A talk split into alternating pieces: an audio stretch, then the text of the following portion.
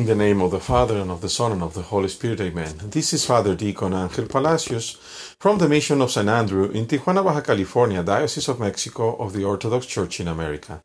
The Gospel is for March the sixteenth, two thousand nineteen, according to Saint Matthew.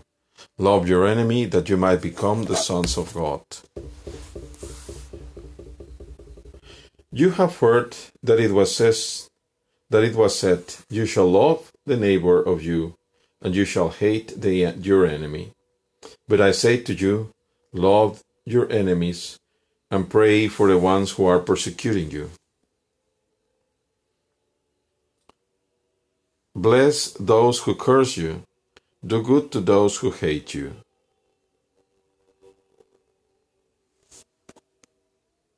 So that you may, may become sons of the Father of yours, the one in heavens. For he makes his sun to rise upon the evil and the good, and his rain upon the just and the unjust. For if you love the ones loving you, what reward do you have?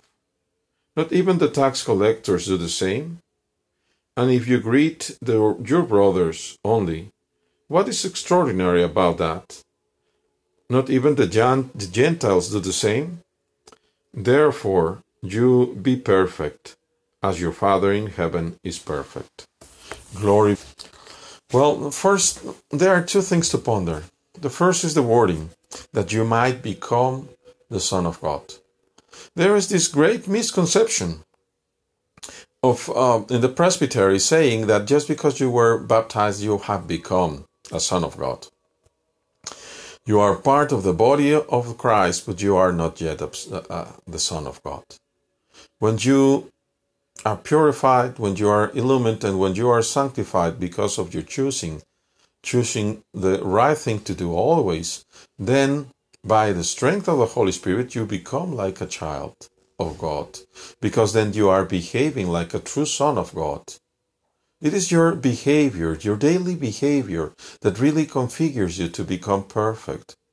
It is the uh, synergy of God along with our own will that will make us, that will transform us into someone that is not readily available just by our own strength. That is one thing. We have to be um, very aware that we need to do our best effort to become the sons, because the Son then will remain in the house forever. That is, we will enter into heaven.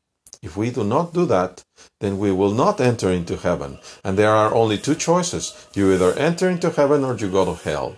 So it's it's up to you. It's up, up to anyone. The second thing is that we have to love our enemies. And we have to say, who humanly can do that? No one can. No one really humanely, just humanely, can possibly love his enemies.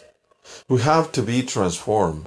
We have to let the light of God, first of all, take away the haughtiness, take away the pridefulness, the vanity of ourselves, that we might be able to look at everyone as icons of the Christ, the ones that are female, the ones that are male, the ones that are born, the ones that are unborn, the ones that are old, the ones that are young, the ones that are healthy, the ones that are not.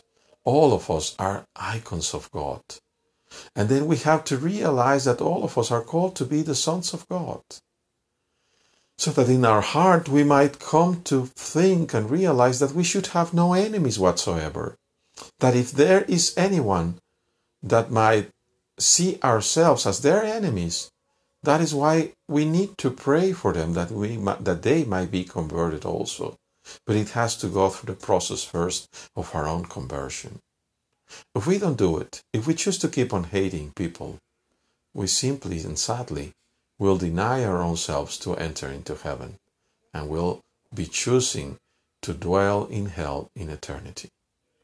May the Lord merciful shine his light upon each one of us.